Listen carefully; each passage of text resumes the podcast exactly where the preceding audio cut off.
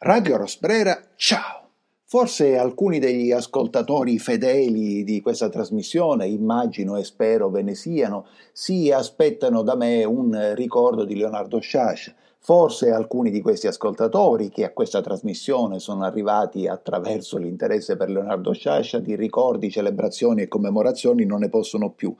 Condivido in verità eh, l'opinione di questi secondi, l'eventuale opinione di questi secondi, ma non posso esimermi, nel non esimermi dal ricordo di mio nonno, tuttavia vorrei approcciarlo e affrontarlo in una maniera totalmente diversa, o meglio, nella maniera che mi ha ispirato la,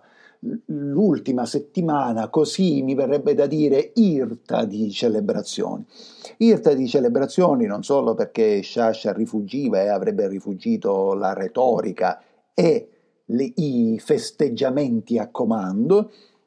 ma anche perché questa retorica, questi festeggiamenti, queste celebrazioni a comando rischiano di imbalsamare un autore, di renderlo semplicemente, mi verrebbe da dire, un classico inattaccabile della letteratura, che poi significa nella testa dei più manzoni docet eh, impoverire un autore, o meglio, alla finale renderlo perfino antipatico.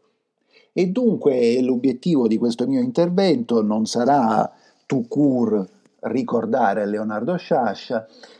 e, ma invece sarà provare a usare in una maniera indiretta e che appunto queste ultime giornate mi hanno ispirato eh, Leonardo Sciascia per leggere l'attualità italiana. Si può, eh, e l'ho fatto e l'abbiamo fatta anche in questa trasmissione, fare l'esercizio di leggere, capire, interpretare l'attualità attraverso gli scritti di Sciascia,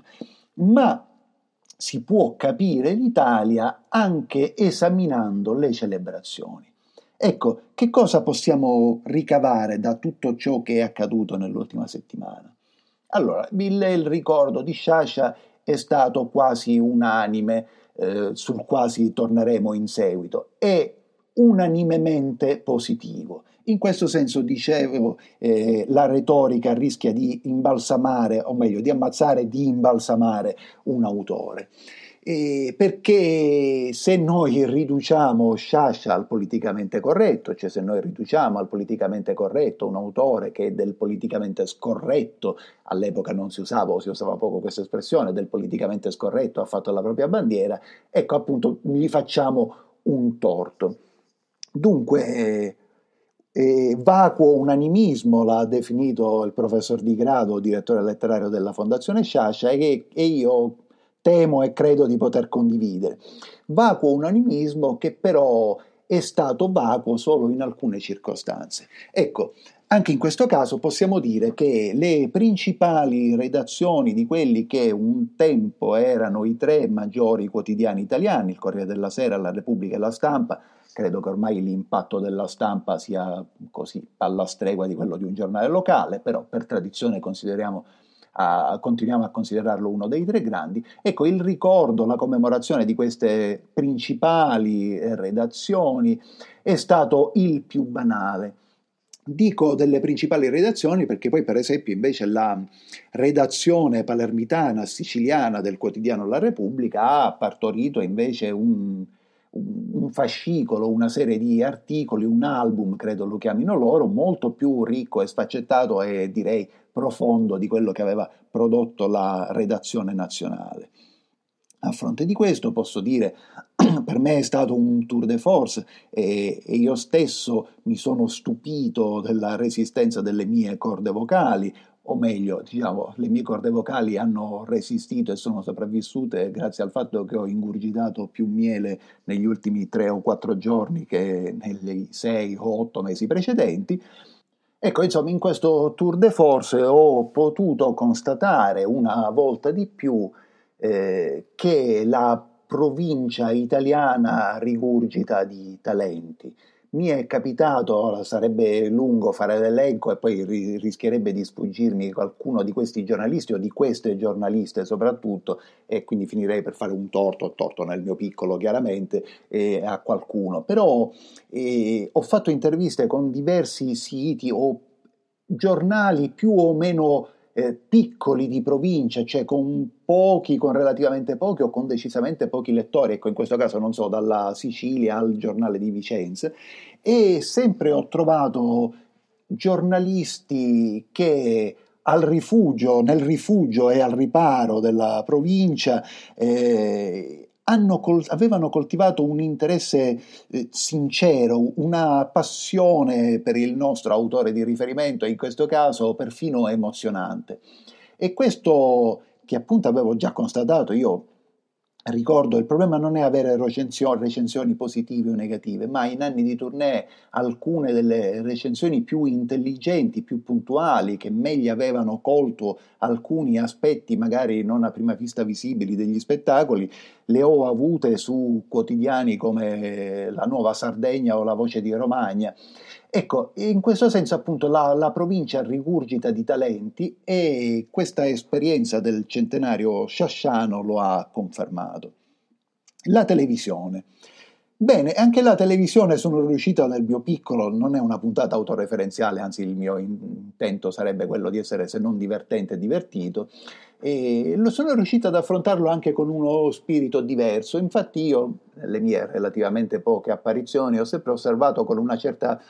diffidenza allo studio televisivo. Invece in questo caso sono riuscito a vederlo in maniera eh, divertita. Anzi, eh, dietro le quinte della scenografia più o meno di cartone o più o meno di polistirolo, più o meno di compensato di uno mattina con una simpatica assistente di studio, mi veniva da citare un eh, aneddoto che tempo fa mi aveva raccontato il regista Beppicino, che alcuni mesi or sono abbiamo ospitato in questa trasmissione. E aneddoto che risale a volta quando Beppecino era assistente di Rossellini, giravano il film di Rossellini su Lorenzo dei Medici in una Gubbio eh, riadattata a Firenze del Rinascimento, estate degli anni 70, eh, temperatura molto al di sopra dei 30 gradi, comparse in costumi rinascimentali, Rossellini ormai vecchio e stanco, insomma a una certa ora del pomeriggio si rompe le scatole e manda tutti a casa.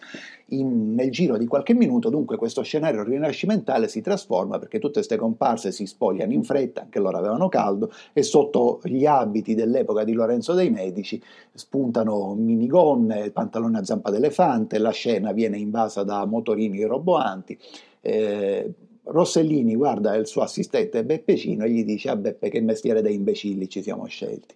Ecco, di fronte a quelle scenografie di cartone veniva da pensare questo, ma non è, non è, per niente una critica, anzi trovavo questa cosa per una sorta di paradosso molto più sincera, cioè andare per una manciata di minuti in una trasmissione popolare e possiamo dire anche che non c'è niente di negativo e non ci dovrebbe essere in genere niente di negativo nell'uso di questo, di questo aggettivo,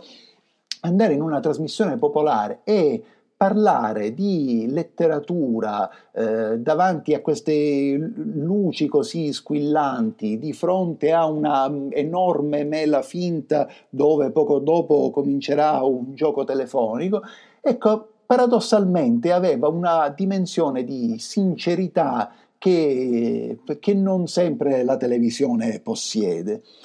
o meglio, il tutto produce o ha prodotto in questo caso in me ehm, la percezione di non fare un lavoro inutile, non che gli altri lo fossero ovviamente, però la percezione che tu vai là, sai che dovrai essere sintetico, conciso, che l'approccio non sarà, uso la, la, anche questo aggettivo in maniera del tutto generica o profondo, però è, sono patti gare amicizia lunga, anzi amicizia breve, visto che tutto è, uno, è un tritacarne. E quindi sai più o meno cosa dirai o dove vuoi arrivare in quello che dirai, lo dici e basta, e non c'è paradossalmente appunto il rischio di essere tagliato o che il pensiero venga distorto, eccetera. Sai che tutto viene inserito in questo tritacarne, ma prendi come un divertimento, come un divertimento, ecco, in questo caso se non rosselliniano, felliniano, questo studio televisivo in cui il lavoro delle persone, di alcune persone, è indicarti il teatro di posa quando arrivi, lo studio quando arrivi e chiederti se vuoi chiamato un taxi quando esci.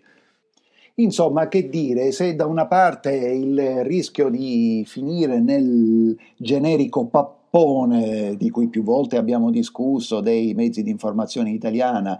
esiste, eh, anzi è probabilmente qualcosa a cui si va incontro, dall'altra non ci si può esimere dal, non solo dal ricordare, ma dal rendere presente, tangibile direi perfino, un autore che ha scritto, e sono certo che l'abbiamo già citato in passato, e basterebbe questo scambio di battute a testimoniare la devastante attualità del pensiero sciasciano, che ha scritto questo dialogo fra due personaggi nel, nel suo penultimo romanzo, Il Cavaliere della Morte, che molti a ragione considerano il suo testamento spirituale. I due personaggi sono un anziano, un attempato funzionario di polizia per tutto il romanzo denominato Il Vice e un agente dei servizi segreti. Il protagonista dice la sicurezza del potere si fonda sull'insicurezza dei cittadini e l'altro risponde di tutti i cittadini, anche di quelli che spargendo insicurezza si credono sicuri. Ecco appunto, basterebbe questo non solo a farci capire che nella prima battuta risiede l'attualità di ogni giorno, eh, nella prima battuta rivive tragicamente, o, mie- o meglio, viene tragicamente prevista la realtà che stiamo vivendo, ma anche che nella seconda battuta, che la seconda battuta contiene i germi della speranza, che ognuno di noi ha il diritto di sperare, anzi si dovrebbe pretendere che ognuno di noi speri che questa insicurezza sparsa irragionevolmente a piene mani, irragionevolmente che ora siamo tutti obbligati al politicamente corretto, non vuol dire che uno eh, dice che il virus non esiste, ma stabilito che il virus è un predatore, dovrebbe scapi- capire che tipo di predatore è, perché il bassotto e il grizzly sono entrambi dei predatori e fra di loro ci sono tanti altri predatori. Allora, il, questo virus sicuramente non è un bassotto, ma forse non è un grizzly. Ma eh, posta questa digressione, riprendendo il filo del discorso e anzi concludendo il discorso, non si può non ricordare eh, un autore così attuale e con un, con un, pizzico di vanagloria. Vanagloria non è la parola giusta, ma insomma fa parte del mio piccolo vocabolario personale, quindi istintivamente mi viene di usare questa. Con un po' di vanagloria credo che anche il ricordo di Leonardo Sciascia vada sottratto ai tanti sedicenti eredi. Leonardo Sciascia è un autore, un fatto unico nella storia della letteratura italiana, cioè forse è l'unico autore eh, dopo la morte del quale si è scatenato il folle e delirante progetto di trovarne l'erede. Appunto è morto Manzoni, è morto Foscolo, è morto Leopardi, è morto Pirandello, è morto Rosso di San Secondo, ognuno può citare Brancati gli autori che più gli piacciono, italiani, siciliani o di qualunque altra regione. Ecco, è morto Rigoni Sterna, al quale nelle prossime settimane sicuramente eh, dedicheremo una panta- puntata, perché nel 2021 ricorre anche il centenario della nascita di Mario Rigoni Stern. Sono morti tutti questi autori e nessuno ne ha cercato l'erede. Molti si sono fatti avanti per essere l'erede di Leonardo Sciascia, ma, e concludo, Leonardo Sciascia alla fine degli anni Ottanta rifiutò dalla Mondadori una proposta di 5 miliardi di lire perché passasse con loro. La rifiutò dicendo voi con questa cifra non comprate i miei libri, comprate me, comprate me e disse e affermò questa cosa come se avesse detto io dopo le 5 il caffè non lo bevo. Chiunque volesse candidarsi a, a fare l'erede di Leonardo Sciascia, ecco, dovrebbe chiedersi se se è disposto, se sarebbe disposto a rifiutare un ingaggio da calciatore, perché questi erano 5 miliardi di lire all'epoca, per chi non ha vissuto nelle lire fra i nostri ascoltatori, e, e questo sarebbe quella cifra con la quale si compravano